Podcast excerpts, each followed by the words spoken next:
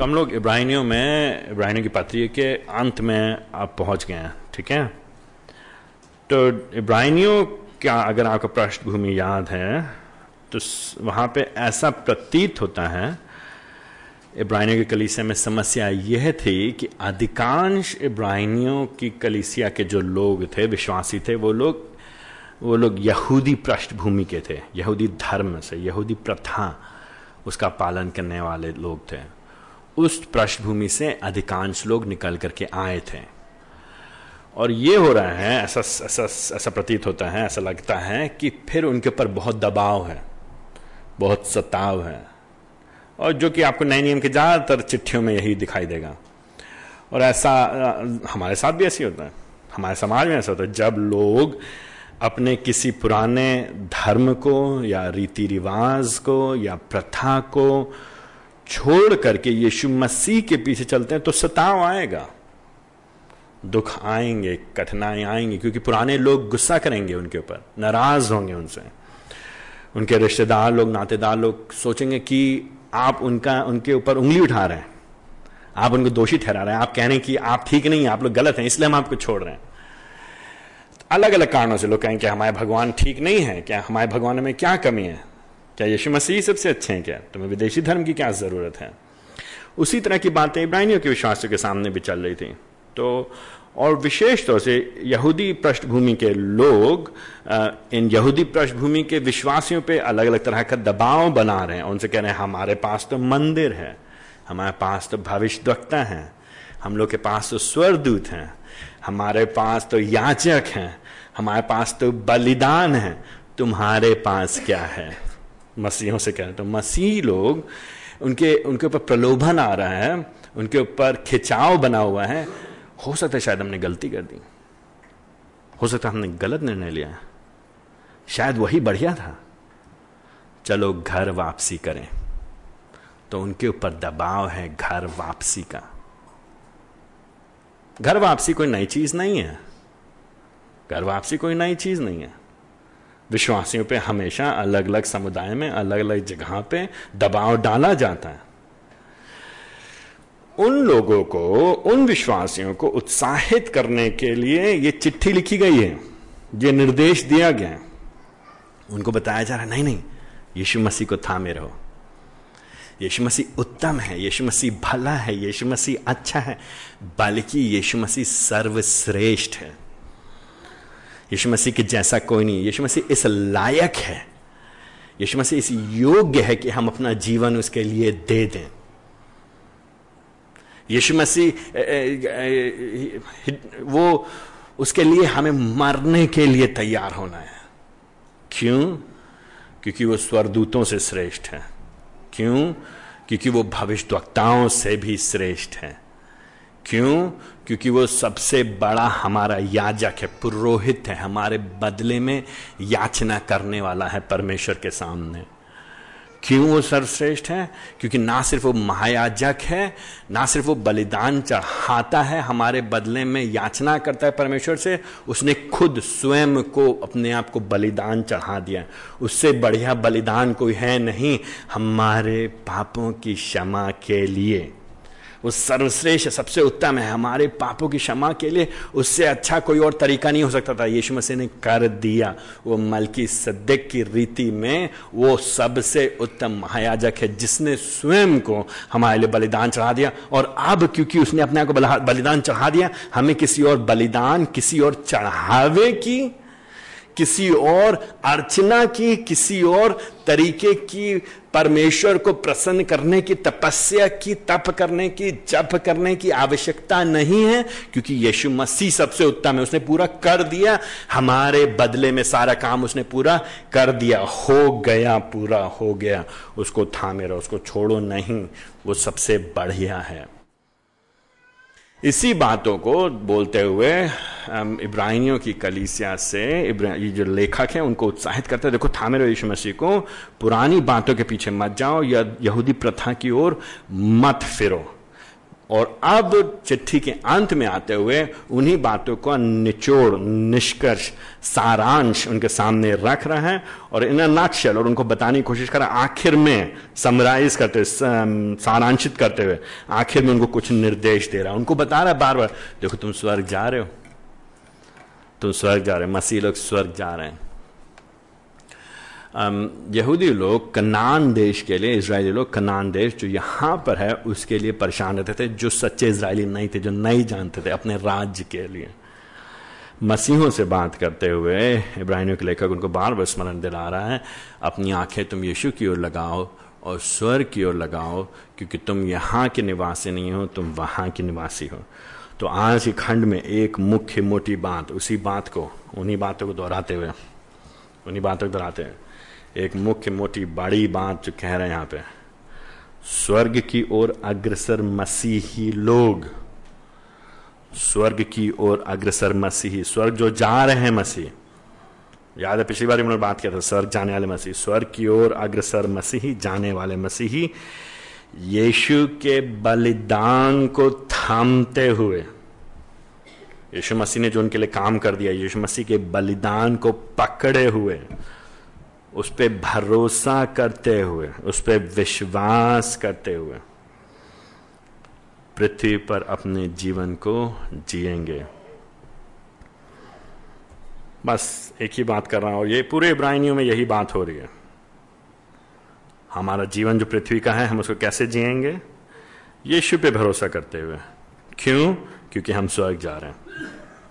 और ये मसीह जीवन का सार है। ये आपके जीवन का गीत होना चाहिए। हमारे गाने, हम हम मसीह लोग, हम लोग पास केवल एक ही गाना है। हमारे पास सौ गाने में एक ही गाना क्या गाना है? स्वर्ग की ओर अग्रसर मसीही, यीशु के बलिदान को थामते हुए पृथ्वी पर अपने जीवन को जिएँगे। इसके अंतर्गत चार बातें तो कैसे कैसे हम जिएँगे अपना जीवन इस पृथ्वी पर? कैसे हम अपना जीवन जिएँगे? जो वो लोग, जो लोग स्वर्ग जा रहे हैं, कैसे हम मसीह के बलिदान को थामेंगे, पकड़े रहेंगे, उस पर अपने विश्वास को बनाए रखेंगे? चार तरीके से। चार तरीके से। पहली बात, सातवें पद में, जब हम परमेश्वर के वचन को स्मरण रखते हुए अपने अगुओं का अनुसरण करेंगे। पहली बात, परमेश्वर के वचन को स्मरण रखते हुए अपने अगुओं का अनुसरण करेंगे। सातवें पद में अब परमेश्वर के वचन को स्मरण रखते हुए अपने अगुओं का अनुसरण करेंगे।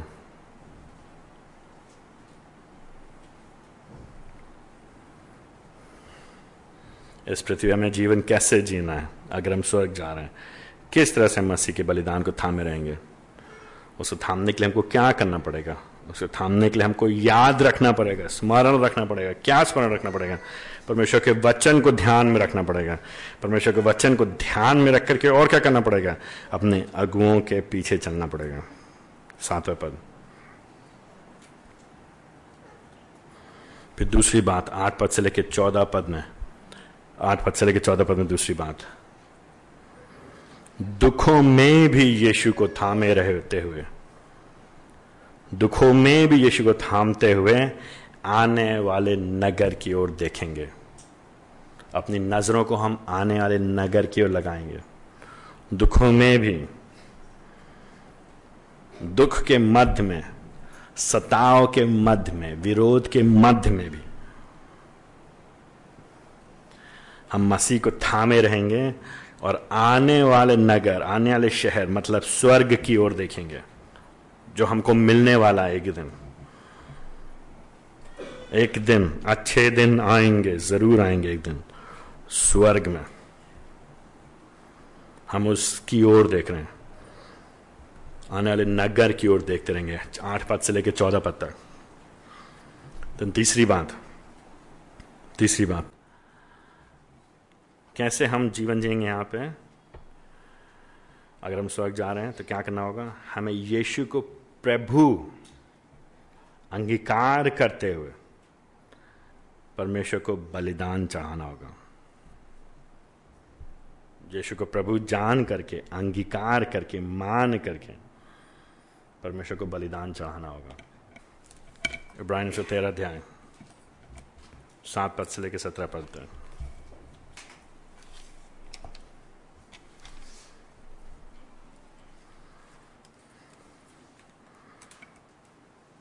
आपको याद है अभी पिछली बार, पिछले खंड में हमने देखा कि वो मसीह लोग जो स्वर्ग जा रहे हैं वो प्रेम का, पवित्रता का और संतुष्टि का जीवन जिएँगे लव प्योरिटी एंड कंटेंटमेंट वो जीवन जीने के द्वारा परमेश्वर की आराधना करेंगे।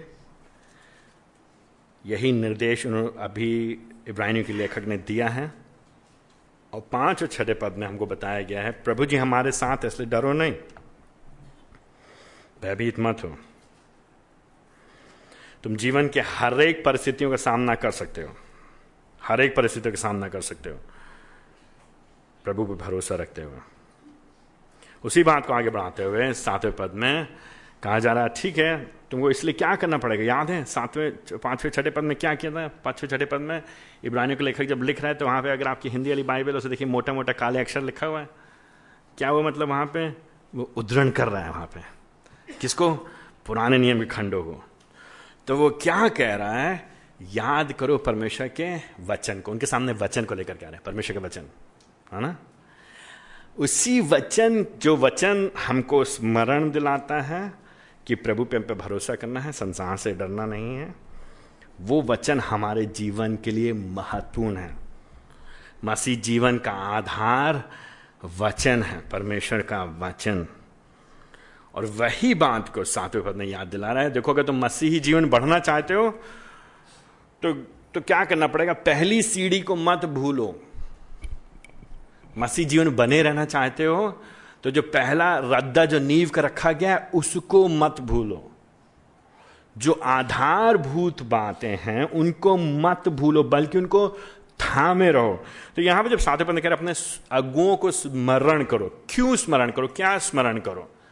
ऐसा प्रतीत होता है, यहाँ पे जो भाषा इस्तेमाल की जा रही है कि कुछ अगुए हैं इनके बीच में जिन्होंने इनको शुरुआत में शिक्षा दी थी, वे अब इस संसार से जाते रहे, कूच करके उनकी मृत्यु हो गई। अलग अलग कारणों से वो इस संसार से जाते रहे हैं, ठीक है? तो जो लेखक है इब्राहिम का वो कह रहा है, उनको याद करो। तो क्या याद करो? अब उनकी याद में क्या करो? उनकी स्मृति में, स्मरण में तुम क्या करो? उनके लिए मेमोरियल बनाने की बात नहीं कर रहे हैं यहाँ पे। है ना? यहाँ वो नहीं कर रहे कि उनके नाम का जनेश्वर मिश्र पार्क बना दो। है ना? वो ये नहीं कर रहा है। जो लोग, नेता लोग क्या कहते हैं? किसी में कोई पार्क बना देंगे, कोई मूर्ति लगा देंगे, कोई स्कूल खोल देंगे, कोई विद्यालय खोल देंगे यूनिवर्सिटी खोल देंगे, उनके नाम से या एयरपोर्ट उनके नाम से कर देंगे। उसकी बात नहीं करें यहाँ पे। जब स्मरण करने की बात, जब नए नियम में स्मरण की बात क्या आती तो स्मरण का मतलब ये नहीं तो हाँ हाँ बहुत अच्छे आदमी थे भैया, बहुत भले आदमी थे। अब क्या बताएँ उनके बारे में? बहुत नेक इंसान थे भैया। नेक इंसान, भले इंसान की बात नहीं हो तो क्या स्मरण करो? क्या स्मरण करो? क्या याद हो? खाली बातचीत मत करो उनके बारे में। खाली बात मत करो, उन्होंने क्या किया, कैसे थे, उनका स्वभाव कैसा था, लेकिन मुख्य बात क्या याद करो? जिन्होंने तुम्हें परमेश्वर का वचन सुनाया तो दूसरे शब्द में क्या स्मरण करो? किस चीज़ को याद करो? किस चीज़ को थामो भाई? परमेश्वर के वचन को, शुभ संदेश को, सुसमाचार को। इब्रानियों को, लोगों को, क्या हुआ उनके पास? जब प्रभु के सेवक लोग, प्रेरित लोग आए तो उन्होंने क्या सुनाया उनको? उनको क्या बताया होगा जब उनके अगुए लोग उनके पास पहली बार आए होंगे? तो उनसे कहा होगा, देखो भाई, तुम अभी भी व्यवस्था के अधीन हो। तुम अभी भी खाने, पीने को लेकर के परेशान रहते हो। इस दिन ये खाएँगे, उस दिन वो नहीं खाएँगे। ये खाएँगे तो अशुद्ध हो जाएँगे, ये खाएँगे तो और पाक पवित्र हो जाएँगे। इस दिन खाना चाहिए, उस दिन नहीं खाना चाहिए। इस दिन में इस दिशा में रहना चाहिए, उस दिन में उस दिशा में जाना चाहिए। तुम इन सब चीज़ों को लेके हैरान, परेशान मत हो। हम तुमको बताते हैं, मुक्ति चाहते हो, मोक्ष चाहते हो, उद्धार चाहते हो, पापों से क्षमा चाहते हो, मर मरने के बाद अनंत जीवन चाहते हो, मरना, जीना होना, पैदा होना वैसे है नहीं, ये कोई बात, लेकिन जंजाल से छूटना चाहते हो तो आओ, एक आदमी है जिसका नाम है यीशु मसीह। लेकिन वो केवल आदमी नहीं है। वो वो अपने मनुष्यत्व में ज़रूर सौ प्रतिशत मनुष्य है, लेकिन वो है परमेश्वर। अनंत काल से परमेश्वर है। उसने जगत को बनाया, उसके बिना कुछ भी अस्तित्व में नहीं आया। जो कुछ तुम देखते हो, वो सब उसकी वजह से है, और वो उसने ना सिर्फ़ संसार को बनाया, लेकिन उसने तुमको बनाया और हमको बनाया। लेकिन हमने तुमने विद्रोह किया, विरोध किया, और वो जो जीवित परमेश्वर, जो कि पवित्र और शुद्ध है, जो कि पाक है, जिसमें कोई गंदगी नहीं है, उसके विरोध में जीवन जिया है, अपनी मर्ज़ी से जीवन जिया है। जीवन जिया है अपने लिए, अपने खानदान के लिए, अपने रिश्तेदारों के लिए, अपने समाज के लिए, लेकिन उसके लिए नहीं ही जिया जिसने हमको बनाया है, जिसने हमको इस संसार में भेजा है। और क्योंकि हमने उसके लिए जीवन नहीं जिया है, उसका क्रोध हमारे ऊपर है। और हम दंड के लायक हैं, और हम नरक जा रहे हैं, और हमको नरक से कोई नहीं बचा सकता है। हमारी नियति यह है कि हम अनंत काल के लिए बर्बाद हो जाएँगे लुट जाएँगे। हमारे अच्छे काम हमको नहीं बचाने पाएँगे।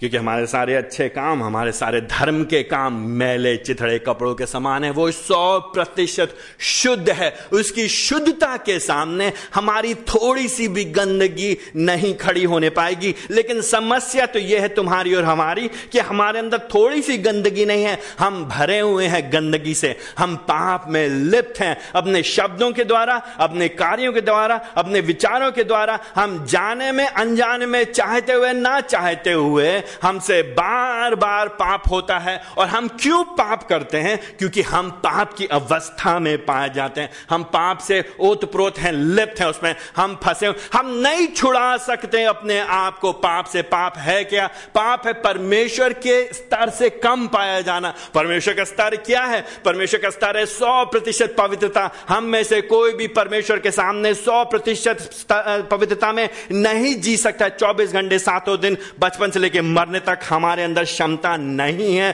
कोई भी नहीं है इस संसार में जिसके अंदर यह क्षमता है। इसलिए क्योंकि हमने पाप किया है, परमेश्वर की पवित्रता में कम पाए गए थोड़ा कम नहीं, बहुत कम पाए गए हैं। इसलिए हम सब नरक जाएँगे। इसलिए हम सब इसके लायक है कि हम बर्बाद हो जाए। लेकिन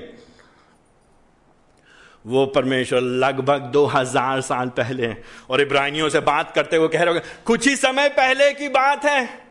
ज़्यादा समय पहले की बात नहीं, कुछ दशकों पहले, वो परमेश्वर मनुष्य बनकर के, यीशु मसीह मनुष्य बनकर के आ गया और यरूशलेम में इसराइल में वो रहा। हमारे तुम्हारे जैसे उसने जीवन व्यतीत किया। हमारे तुम्हारे जैसे खाना खाया, हमारे जैसे तुम्हारे वो थका, वो रोया, वो दुखी हुआ, लेकिन उसने कभी पाप नहीं किया।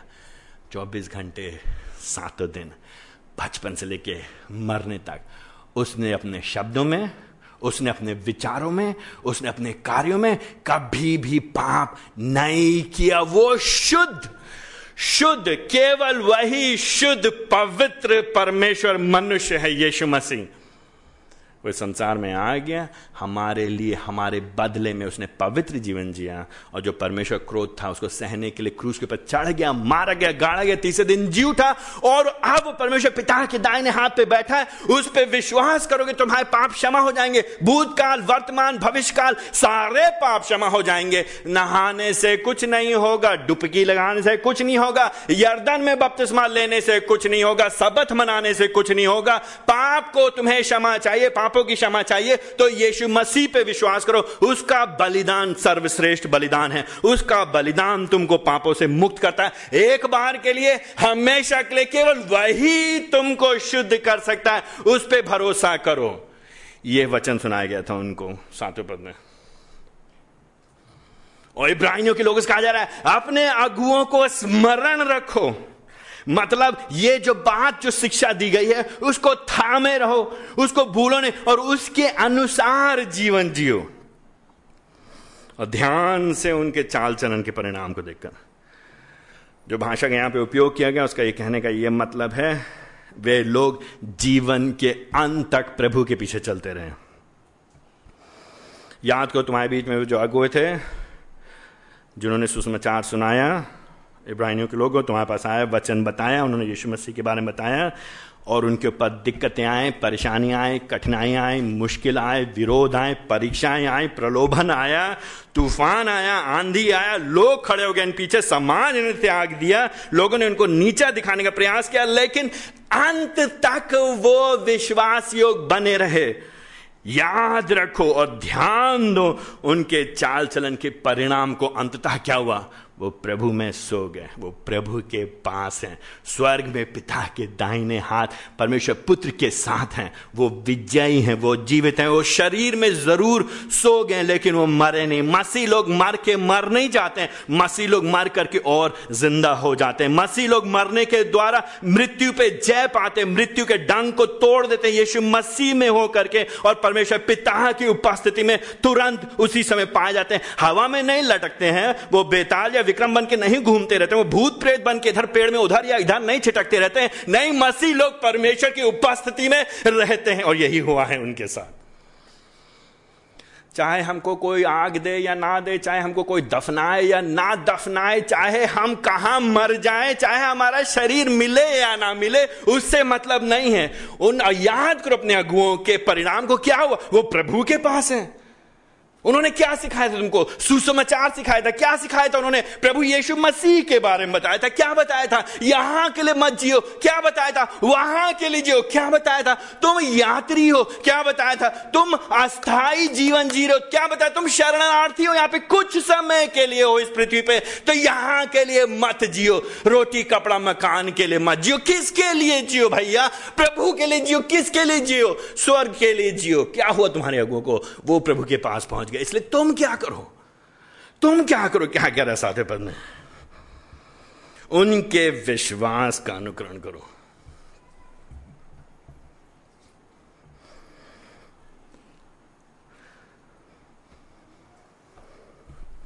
परमेश्वर के वचन को स्मरण रखो, ध्यान दो।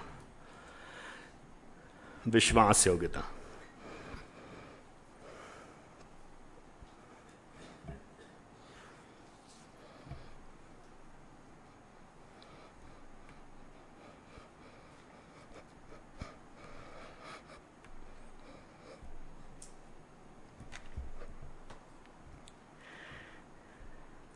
मसीह जीवन एक दिन का नहीं है। मसीह जीवन दो दिन का नहीं है। हम मसीह के पीछे चलते हैं।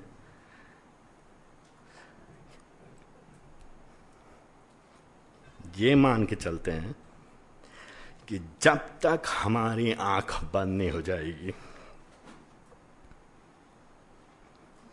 हम उसके पीछे चलेंगे।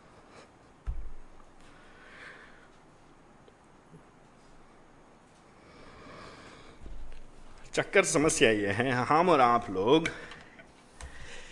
गलत चीज़ों का अनुसरण करने में बहुत ज़्यादा विश्वास रखते हैं। और हमारे सामने गलत उदाहरण अनेकों हैं।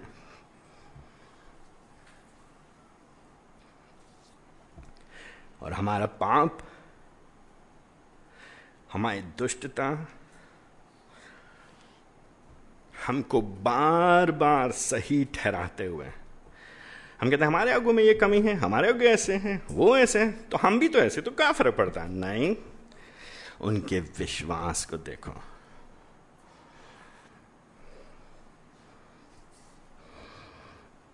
कैसे जीवन जी रहे हैं सुषमाचार के लिए।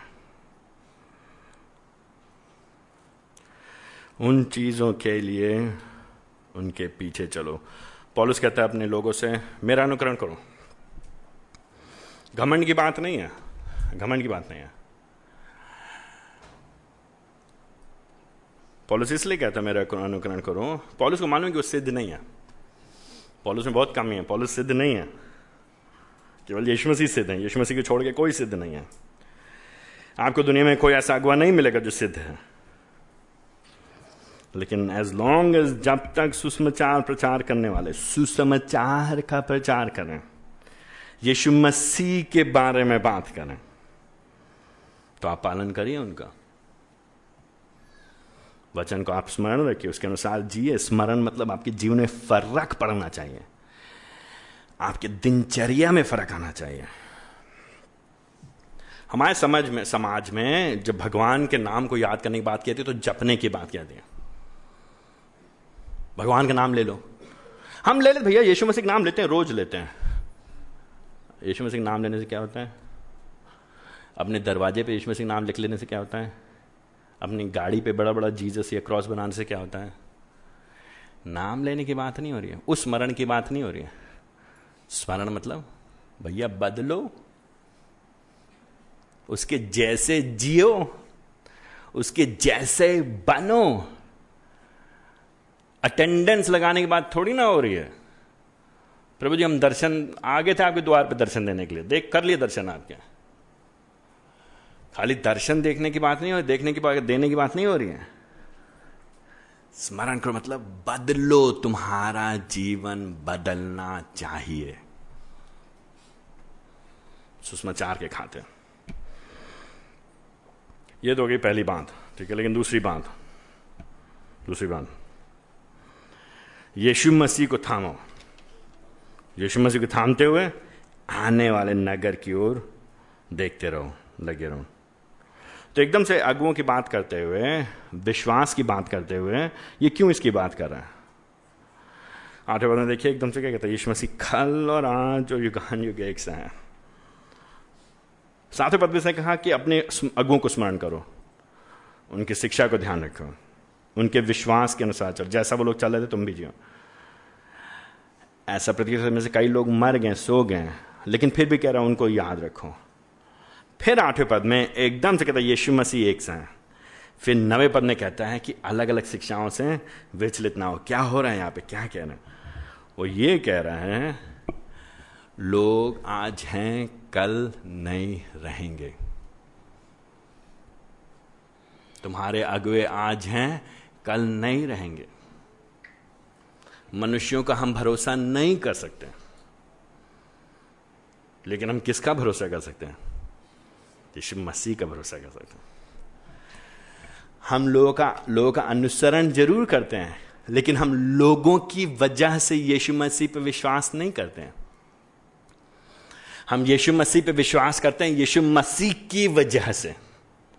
यीशु मसीह ने जो किया है हम विश्वास करते हैं क्योंकि यीशु मसीह प्रभु है। हम यीशु मसीह की आराधना करते हैं क्योंकि उसके उसके जैसा कोई और नहीं है। वो आदि में था, अभी भी है और वो अनंत काल तक रहेगा। उसका कोई आरंभ नहीं, उसका कोई अंत नहीं। इसीलिए उसको कहा था अल्फ़ा रुमेगा जैसे कि वो ए और जेड, ए टू जी, शुरुआत से लेके अंत तक। वही आरंभ है, वही अंत है। लेकिन आरंभ नहीं है, कोई अंत नहीं है। ये चलता चला जा रहा है। क्या मतलब है, हम नहीं समझ सकते। तुम्हारे अगवे लोग आएँगे और कल चले जाएँगे, क्योंकि समय बदलता है, परिस्थिति बदलती है। कुछ लोग अपने जीवन से हाथ धो बैठेंगे उम्र की वजह से, कुछ लोग स्थानांतरित होंगे अपने कार्य की वजह से। कुछ लोग आएँगे, जाएँगे क्योंकि प्रभु उनको नई बुलाहट देगा, प्रभु उनको नई ज़िम्मेदारी देगा। उसकी चिंता मत करो, अपनी आँखें अगुओं की ओर मत लगाओ, ये मत, अरे, अब ये तो रहे नहीं, अब चलने से क्या फ़ायदा प्रभु के पीछे? तुम्हारा समर्पण व्यक्ति के प्रति नहीं है, तुम्हारा समर्पण उस व्यक्ति के प्रति जो क्रूज पे चढ़ गया, मारा गया, गाड़ा गया, वो यीशु मसीह यीशु मसीह हमारा प्रभु है।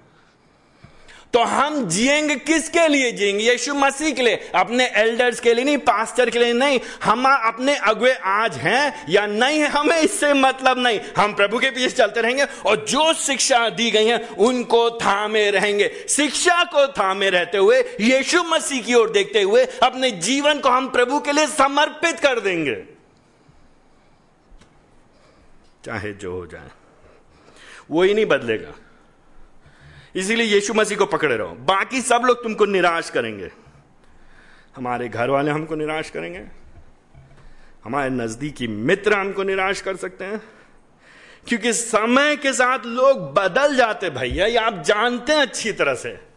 पति पत्नी का नहीं होता, पत्नी पति का नहीं होता, बच्चे माता पिता के नहीं होते माता पिता बच्चों के नहीं होते, रिश्तेदार एक दूसरे के नहीं होते। किस पे भरोसा करोगे? किस पे भरोसा करोगे? केवल यीशु मसीह।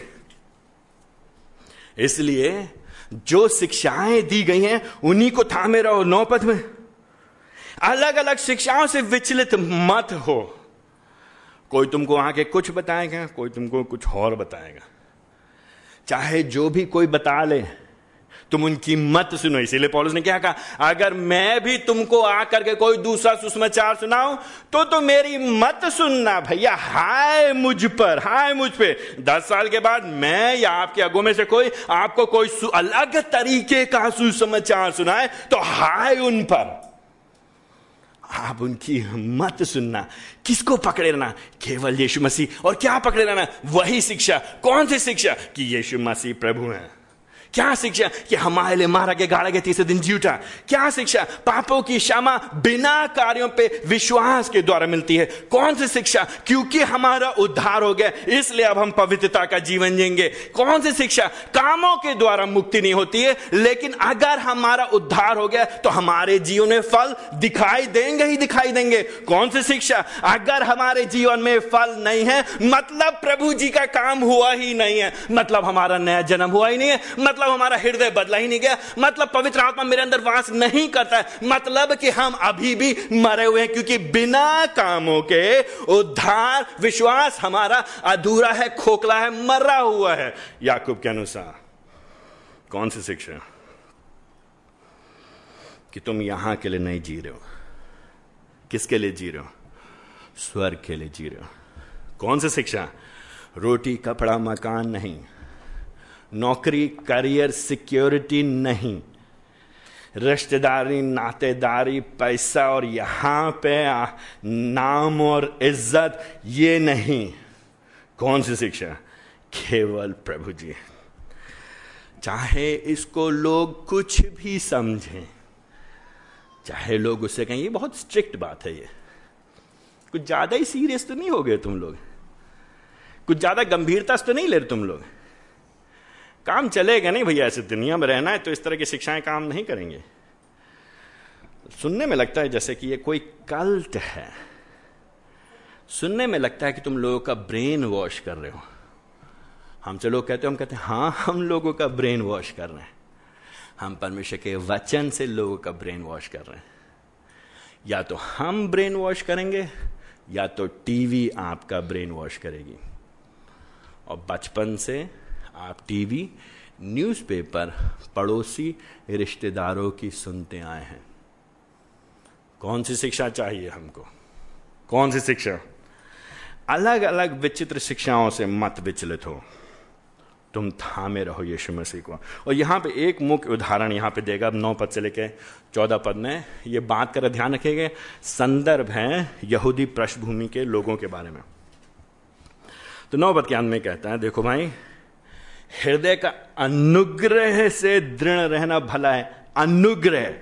प्रभु जी की दया। मसीहत पे दो बहुत खतरनाक आक्रमण होते हैं बार बार अलग अलग तरीके से।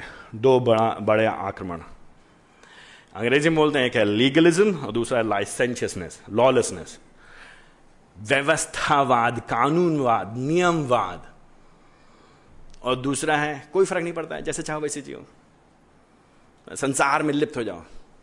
ये दोनों खतरनाक हैं। ये दोनों चचेरे भाई हैं एक्चुअली एक दूसरे के। ये दोनों सुसमाचार को अंडरमाइन करते हैं अंडरकट करते हैं, सुसमाचार को तोड़ने का प्रयास करते हैं। ये दोनों दिखने में बहुत अच्छे लगते हैं। दोनों दिखने में ऐसे करते हैं कि हम मसीह हैं, लेकिन है नहीं मसीह। सुसमाचार को समझे नहीं इन दोनों ने। ये दोनों जंख के समान है जो लोहे को धीरे धीरे खा करके कमज़ोर कर देता है। क्रोसिव है ना? मोटी मोटी लोहे की छड़ें, हम लोग सोचते हैं क्या मज़बूत है, लेकिन जांख ने धीरे धीरे धीरे धीरे खा दिया उसको। ये उस कीड़े के समान, दीमक के समान है, जो लकड़ी के मोटे से लट्ठे को अंदर से खोखला कर देते हैं। क्या समस्या है इनमें? जो व्यवस्थावाद है, जो नैतिकतावाद है, जो कानूनवाद है, वो क्या करेगा?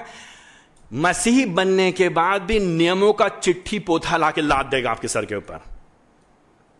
तुम बच तो गए हो अनुग्रह से, लेकिन अब बचे रहोगे अनुग्रह से नहीं, कर्मों के द्वारा। तुम्हारा उद्धार बचा रहेगा कर्मों तो तुम काम जब तक नहीं करोगे, और कौन से काम? जो मैं तुमको बताऊँगा। तो तुम मेरी तरह कपड़े पहनो, जो मुझे पसंद है। तुम मेरी तरफ़ वही टीवी देखो, जो मुझे पसंद है। वही स्कूल में जाओ, जिन स्कूल में हम जाएँगे, हमारे बच्चे जाएँगे, जो जो हम करेंगे, वो वो तुम करोगे, तभी तुम ठीक रहोगे। समाज अपने हिसाब सोच लीजिए, इसको खाना खराब है, उसको पीना, इसको खाना खराब है उसको पीना खराब है, वहाँ पहनना बुरा है, वहाँ बैठना बुरा है। हमने जो सोच लिया, ठीक है, बाहरी चीज़, और बाहरी चीज़ों पर ज़्यादा ध्यान। बाल कितने बड़े हैं, बाल कितने छोटे हैं, कपड़े कौन से रंग के पहने, कौन से रंग के नहीं पहने। बाहरी चीज़ों पर ज़्यादा ध्यान। अंदर हृदय में कुड़कुड़ाहट, कड़वड़ाहट, बुराई और बदला और क्षमा ना करना, और पुरानी बात को दिल में रखे रहना, वो रखी रहे, उसे मतलब नहीं है। तुरंत बदला, तुरंत। वो ठीक है, अंदर की बात नहीं, बाहर की बात।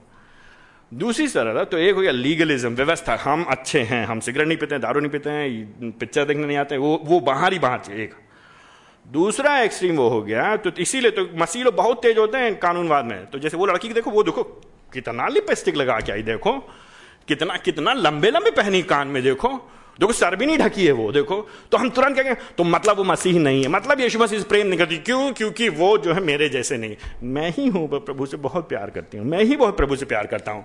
क्यों? क्योंकि मेरे बाल मेरे बाल भी नहीं मैं तो गंजा हो गए खत्म कुछ भी नहीं मैं, मैं ऐसा हूँ मैं। वेरी डेंजरस बहुत खतरनाक। बहुत पता भी नहीं चलता। अगला हमारे जैसा नहीं तो तुरंत वो बेकार है खराब है। दूसरी तरफ़ दूसरी तरफ़। एक हो गया व्यवस्थावाद, कानूनवाद, नियमों को पाने नियमों के अनुसार चलना है। दूसरा ये हुआ जैसा चाहे वैसे चलो। यीशु मसीह ने हमको क्या किया? स्वतंत्र किया। यीशु मसीह ने हमको स्वतंत्रता के लिए आज़ाद किया। क्योंकि यीशु मसीह ने हमको स्वतंत्र किया, इसलिए हम क्या करेंगे? जैसा चाहेंगे हम, वैसा जिएँगे। हमारे अगल बगल वालों को मेरे जीने से, जीवन से, कार्यों से क्या फ़र्क पड़ता है? मैं मैं क्या करूँ? मैं जो चाहूँगा, वो खाऊँगा, जो चाहूँगा, वो बोलूँगा, जहाँ चाहूँगा, वहाँ जाऊँगा, जैसे चाहूँगा, वैसे पहनूँगा, जैसे चाहूँगा। मैं मैं प्रभु प्रभु ने स्वतंत्र किया ना मुझको। तुम कौन होते हो मेरे सर पे बोझा डालने वाले? मेरी मर्ज़ी। मेरी मर्ज़ी। तो वो क्या करते? अपनी आज़ादी का दुरुपयोग करते हैं। वो केवल अपने शरीर के लिए जी रहे हैं। मेरी इच्छा पूरी होनी चाहिए, मुझे अच्छा लगना चाहिए। लाइसेंशियसनेस केवल मेरा मेरा ठीक हो जाए। और वो क्या करते हैं? हमेशा हमेशा पुशिंग द बाउंड्रीज हमेशा जो है वो क्या, हम करके दिख, कितना हम कोने तक जा सकते हैं गलत काम करने के लिए। गलत संगति, गलत लोग, गलत भाषा, गलत चीज़ें, गलत देखना। और फिर कहेंगे इसमें क्या बुराई है? इसमें क्या बुराई है? इसमें क्या बुराई है? इसे क्या बुराई है? क्या गलत किया मैंने? क्या गलत किया सभी लोग तो करते हैं, सभी लोग तो करते हैं। दोनों खतरनाक हैं। हमको लेकिन करना क्या है? नौपद के आखिरी लाइन में। हृदय का अनुग्रह से दृढ़ रहना है। प्रभु जी के अनुग्रह के द्वारा जो हमको नया हृदय मिला है, वो नया हृदय जो हमको व्यवस्था के लिए नहीं बनाता है वो नया हृदय जो व्यवस्था के द्वारा हमको नहीं मिलता है, वो नया हृदय जो पाप से खेलने के लिए नहीं मिला है, वो नया हृदय जो प्रभु ने हमको दिया है और वो नया हृदय जो प्रभु के लिए जीना चाहता है। वो नया हृदय जो कहता है, प्रभु जी, मैं आपके जैसे बनना चाहता हूँ। वो नया हृदय जो अपनी नई, लेकिन सुसमाचार की चिंता करता है। वो नया हृदय जो कि दूसरों की चिंता करता है, वो हमको दृढ़ करेगा, वो हमको बनाए रहेगा, वो हमको मज़बूत करेगा प्रभु में, ना कि चढ़ावे के भोजन की वस्तुओं से, जिनसे कोई लाभ नहीं होगा। तो क्या बात हो रही है यहाँ पे? उस समय पुराने नियम के अनुसार, पुराने नीति रीति रिवाजों के अनुसार ऐसा प्रतीत होता है अगर आप पुरानी व्यवस्था विवरण विशेष तौर से लेविटिकस व्यवस्था पढ़ेंगे अगर आप, विशेष तौर तो वहाँ देखेंगे। परमेश्वर ने अलग अलग नियम दिए हैं अलग अलग व्यवस्था का प्रथाएँ दी हैं, बलिदान की प्रथाएँ दी हैं, और उनमें कैसे, किस जानवर को, किस चीज़ को, अनाज को कैसे चढ़ाना है, और चढ़ाने के बाद जो बचता है वो याजक लोग, वो लोग उसमें भोग लेंगे, हिस्सा करेंगे, खाएँगे। और या फिर कई बार पूरे संपूर्ण इसराइल के लोग कुछ कुछ चीज़ों को खाएँगे। तो लोग इस अभी भी ऐसा प्रतीत हो रहा है वहाँ पे नौ पद में कुछ लोग ये सोच रहे हैं, इससे हमको फ़ायदा होगा। या या फिर वो ये सोच रहे हैं कि अभी भी हम पे लागू होती पुरानी नियम की वो व्यवस्था कि ये मत खाओ, ऐसा मत खाओ। इस दिन मत खाओ, उस दिन मत खाओ।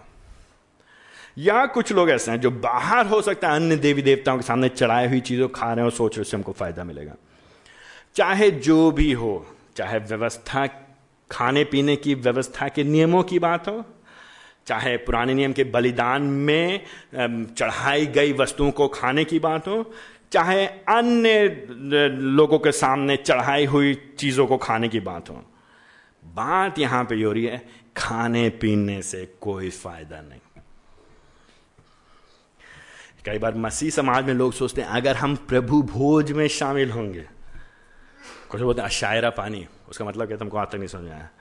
कुछ लोग बोलते हैं कि उसको उसको खाने, प्रभु भोज में उसकी मेज में शामिल होंगे।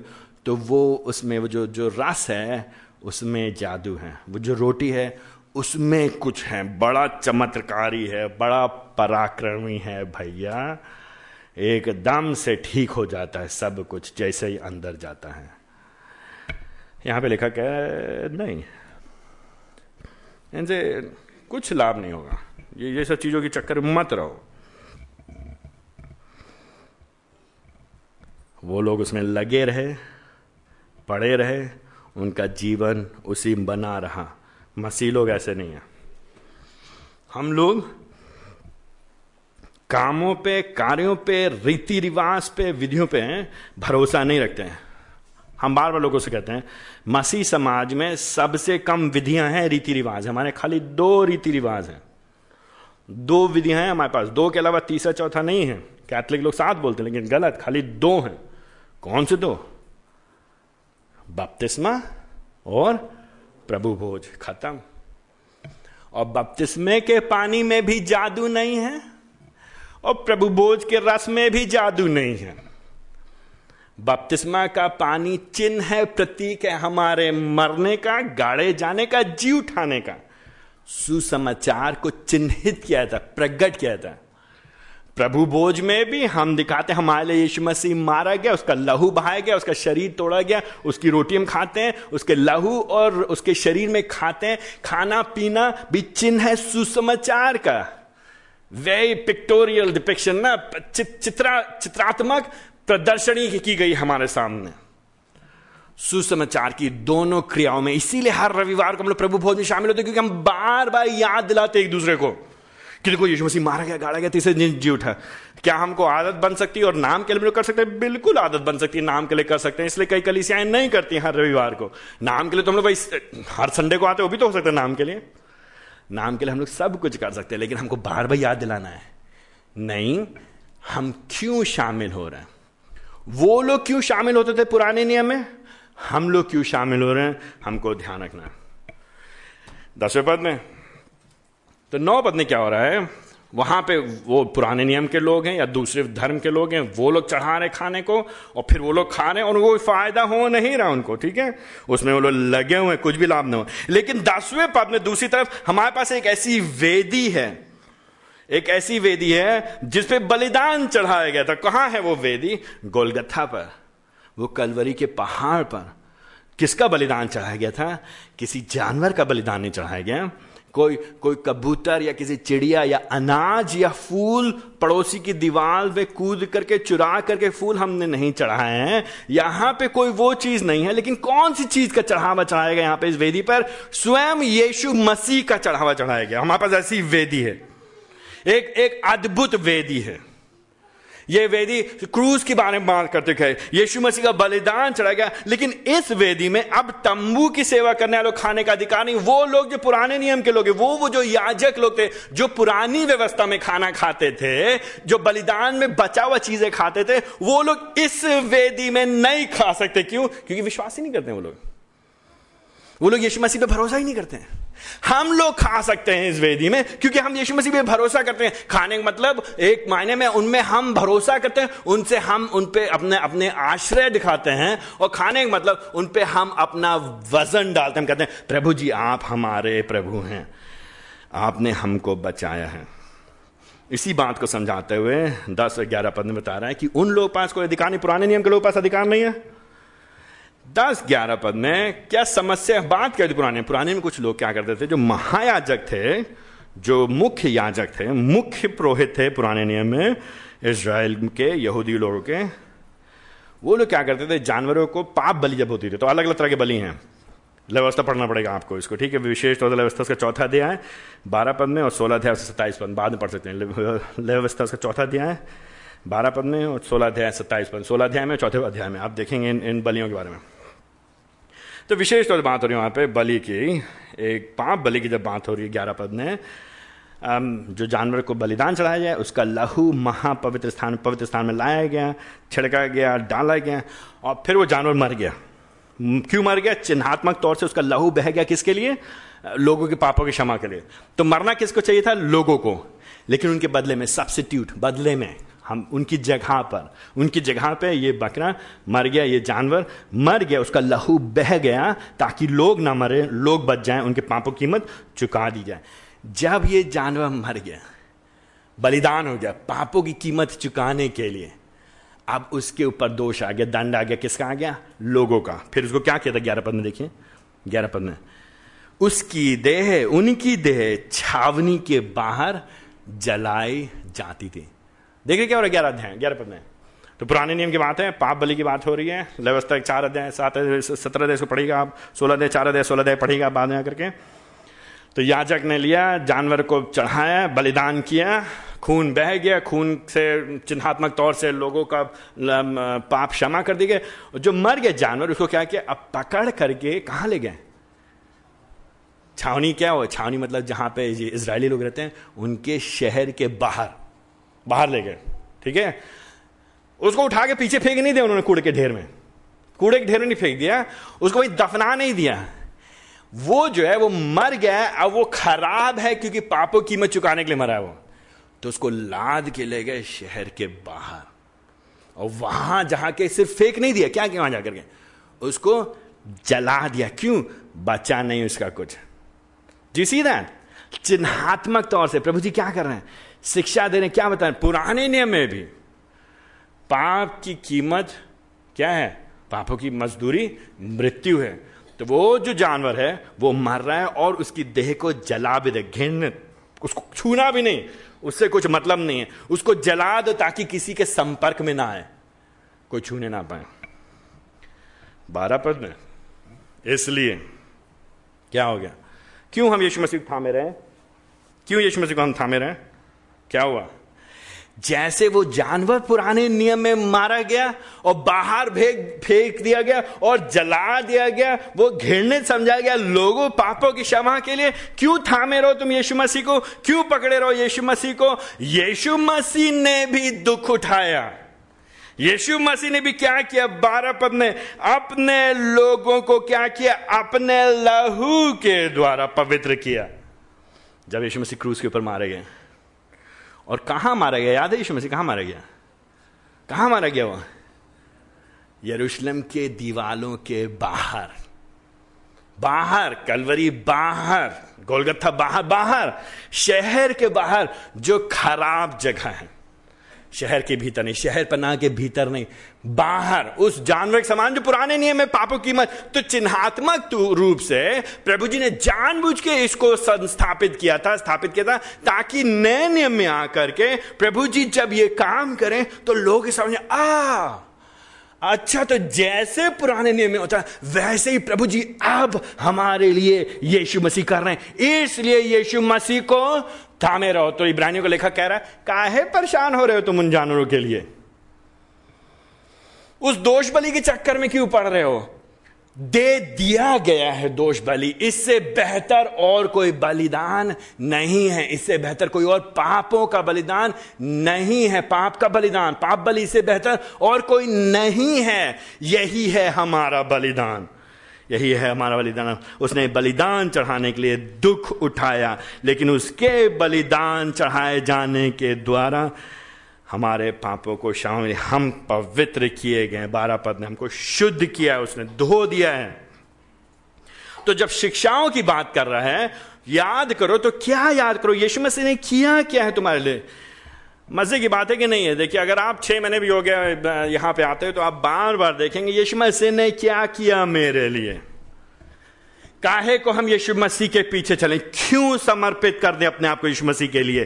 क्या किया है यीशु ने मेरे लिए? क्या किया यीशु ने? बारह पद। बारह पद। यीशु ने भी लोगों को अपने लहू के द्वारा, पवित्र करने के लिए, शहर के फाटक के बाहर दुख उठाया। मज़े की बात तेरा पद। तेरा पद। मज़े की बात। मज़े की बात तेरा पद। विडंबना है ये मसीह समाज की। हम लोग नई बात करते हैं इसके बारे में। इसलिए आओ। किस लिए? किस लिए? क्योंकि यीशु मसीह ने हमारे लिए क्या किया? क्या किया उसने हमारे लिए? दुख उठाया। कहाँ पे दुख उठाया? शहर बना के कहा? बाहर। मतलब उसका, उसके जो दुख उठाया तो जो मृत्यु थी, कैसी मृत्यु थी?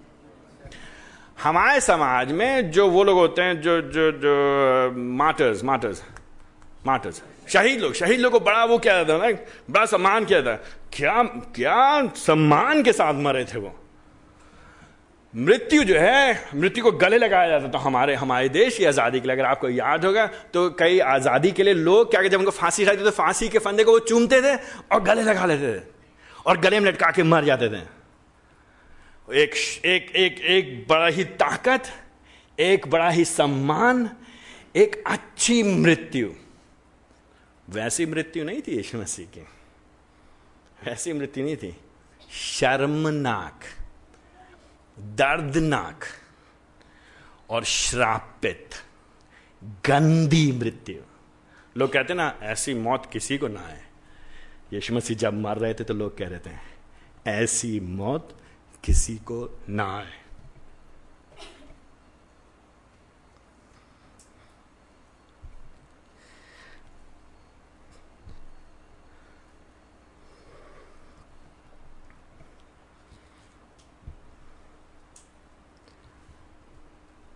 हम लोग ने मसीहत को बहुत बदल दिया है। जो आधुनिक मसीहत है,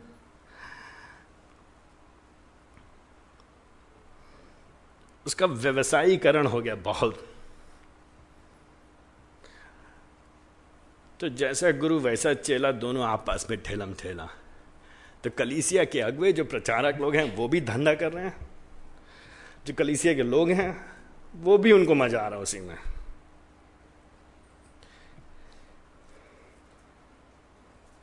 केवल जहन की ठंडक को पहुँचाने, कलेजे को ठंडा करने के लिए।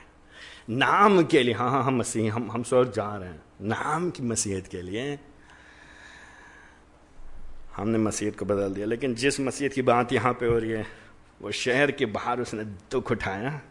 तो क्या करेंगे तेरा पद में? इसलिए आओ, उसकी निंदा अपने ऊपर लिए हुए। आपने कितनी बार आप सुनेंगे सुषमाचार प्रचार बोलते हैं, यीशु मसीह क्रूज पे इसलिए चढ़ गया ताकि हमको अब निंदा ना सहनी पड़े। यीशु मसीह क्रूज पे इसलिए चढ़ गया ताकि हमको अब बीमारी ना आए। यीशु मसीह क्रूज पे इसलिए चढ़ गया ताकि अब हम चंगे उसके कोड़े खाने से हम चंगे हुए। गलत इंटरप्रेट गलत अनुवाद करते संदर्भ के बाहर। यहाँ पे हम अपने ऊपर लिए हुए जब तक हम जीवित हैं, भैया। समाज की निगाह में आप कलंकित हैं। जब तक आप जीवित हैं, जब तक हम जी, जब तक हम मसीह के पीछे चल रहे हैं, एक बोझ, एक मायने लगे प्रभु जी, हम आपके लिए जी रहे हैं। लोग हम पे हाय हाय, लोग हम पे थू थू करेंगे। कोई बात नहीं भैया, मेरे प्रभु के साथ ऐसा हुआ है तो मेरे साथ क्यों नहीं होगा? जब हरे पेड़ के साथ उन्होंने किया है तो सूखे पेड़ के साथ क्यों नहीं होगा? जब मेरे यीशु मसीह को लोगों ने नहीं समझा, जब यीशु मसीह के ऊपर लोगों ने दोष उठा लगाया कि ये शायद ये नशेड़ी है, ये खराब आदमी है, ये पियक्कड़ है, ये पेटू है, यीशु मसीह के लिए कहा गया, ये खाली अपनी महिमा कराना चाहता है तो लोग आपके लिए मेरे लिए क्यों नहीं कहेंगे? क्यों नहीं लोग आपकी भावनाओं को, आपकी इच्छाओं को, मेरी उद्देश्यों को गलत समझेंगे? लेकिन क्या कह रहे हैं यहाँ पे लेकर? कोई बात नहीं। ये हमारे सौभाग्य की बात है। चलो छावनी के बाहर। चलो शहर से बाहर। चलो ये लोगों का जो दुनिया है, जो बसाई है, इन्होंने अपनी दुनिया, उससे हमको कुछ लेना देना नहीं है। हमें नहीं चाहिए समाज की इज़्ज़त यहाँ पे, क्योंकि ये इज़्ज़त चार दिन की है। मान लीजिए इस बात को, समझ जाइए इस बात को। चार दिन की इज़्ज़त है यहाँ की, इससे ज़्यादा नहीं है यहाँ की इज़्ज़त। तो बेहतर यह होगा कि अभी निंदा सह लो। अभी लो लो, और चलो छावनी में बाहर उसके पास। वो जगह जो पुराने नियम के लोगों के अनुसार अशुद्ध है, लेकिन वास्तव में शुद्ध है, क्योंकि वहाँ कौन है? यीशु मसीह है। ये वही वाली बात हो कि विडंबना हो गई अभी समय नहीं बताने के लिए निर्गम उसके तैंतीस अध्याय में बाद में पढ़ेंगे। सात पद से लेकर दस पद ने जब उन्होंने सोने का बछड़ा बनाया इसराइलियों ने, उसकी आराधना की तो उसके बाद परमेश्वर प्रतीकात्मक रूप से छावनी से बाहर निकल के, बाहर उन्होंने अपना बेड़ा बनाया। और लोग मिलने आते थे परमेश्वर से बाहर, छावनी से बाहर। तो मानो ऐसे, जैसे कि यीशु मसीह, वो पुरानी घटना दोबारा दोहरा रहे हैं। छावनी से बाहर अब उनका बेड़ा है। चलो प्रभु जी के पास बाहर। क्यों? क्यों चलो बाहर? चौदह पद में। एब्सोल्युटली ब्यूटिफुल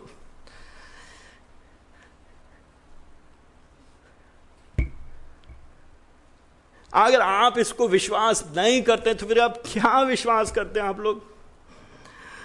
अगर हम इसको नहीं मानते तो हम किस मसीहत के लिए जी रहे हैं? हमारा यहाँ कोई स्थायी नगर नहीं है। हम और अब यहाँ के लिए नहीं जी रहे क्यों नहीं हम और आप इस बात को क्यों हमको संसार ने इतना अंधा कर दिया है? क्यों शैतान ने हमारी आँखें इतनी भ्रष्ट कर दी हम यही, अभी यहीं मरने के लिए जीने अभी चाहिए हमको, अभी। लेकिन अगर आप सच में दावा करते मसीह होने का तो आपका जीवन यहाँ के लिए नहीं है। यीशु मसीह को थामे रहिए, उसके साथ दुख उठाइए, उसके साथ तकलीफ़ उठाइए, उसके साथ समस्याओं का सामना करिए, उसके साथ लज्जा का सामना करिए, लेकिन चलते रहिए उस अनंत राज के लिए। वो दिन जो आने वाला है प्रभु के साथ, उसके लिए जीने के लिए। यहाँ की मस्ती, यहाँ की मौज, यहाँ की इज़्ज़त नहीं ये नगर हमारा नहीं है। यहाँ तो ये बातें झूठ हैं और ये सब पाखंड है। और सबसे बड़ा पाखंडी मैं हूँ, सबसे बड़ा ढोंगी मैं हूँ, सच में मैं ढोंगी हूँ। या तो ये सच है, अगर ये सच है तो मेरे भाइयों बहनों, क्यों अपना जीवन आप यहाँ की चीज़ों के लिए निवेश करेंगे? क्या मिलेगा आपको? क्या लेके जाएँगे हम और आप? यहाँ का मान, यहाँ का सम्मान, यहाँ का इज़्ज़त, यहाँ का पैसा, यहाँ की रोटी, यहाँ के लिए, यहाँ के लिए जिएँगे हम और आप सब हमसे कहते यहाँ के जीने के लिए सब लोग हमको बुला रहे यहाँ के जीने के लिए। कौन हमको बुला रहा है, वहाँ जाने के लिए बताइए हमको। यीशु मसीह के अलावा, परमेश्वर के वचन के अलावा कोई और है जो आपसे कहता है, चलो वहाँ। या तो सब झूठ है, सब बकवास है तो बंद कर दीजिए ये सब प्लीज़ या तो प्रभु के वचन को गंभीरता लेके जीवन को बदलिए मेरे भाइयों बहनों, मेरा आपसे विनती है अनुने। यीशु मसीह को थामे रहिए। यीशु मसीह के पीछे चलिए।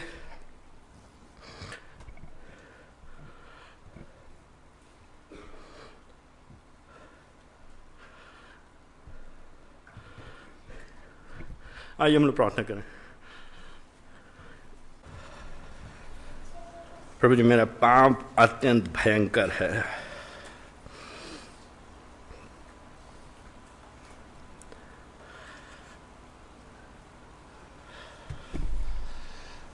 मेरा घमंड बहुत बड़ा है।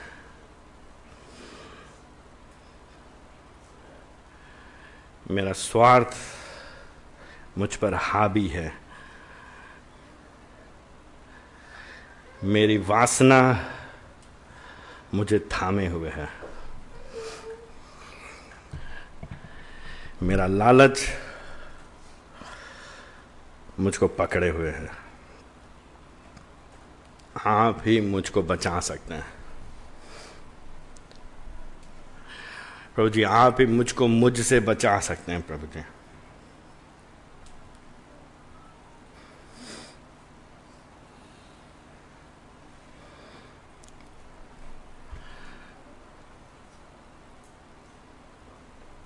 प्रभु जी, हम लोगों को ना देखें, लोग आज हैं, कल चले जाएँगे, लेकिन हम केवल यीशु मसीह को देखें और यीशु मसीह के लिए जिए।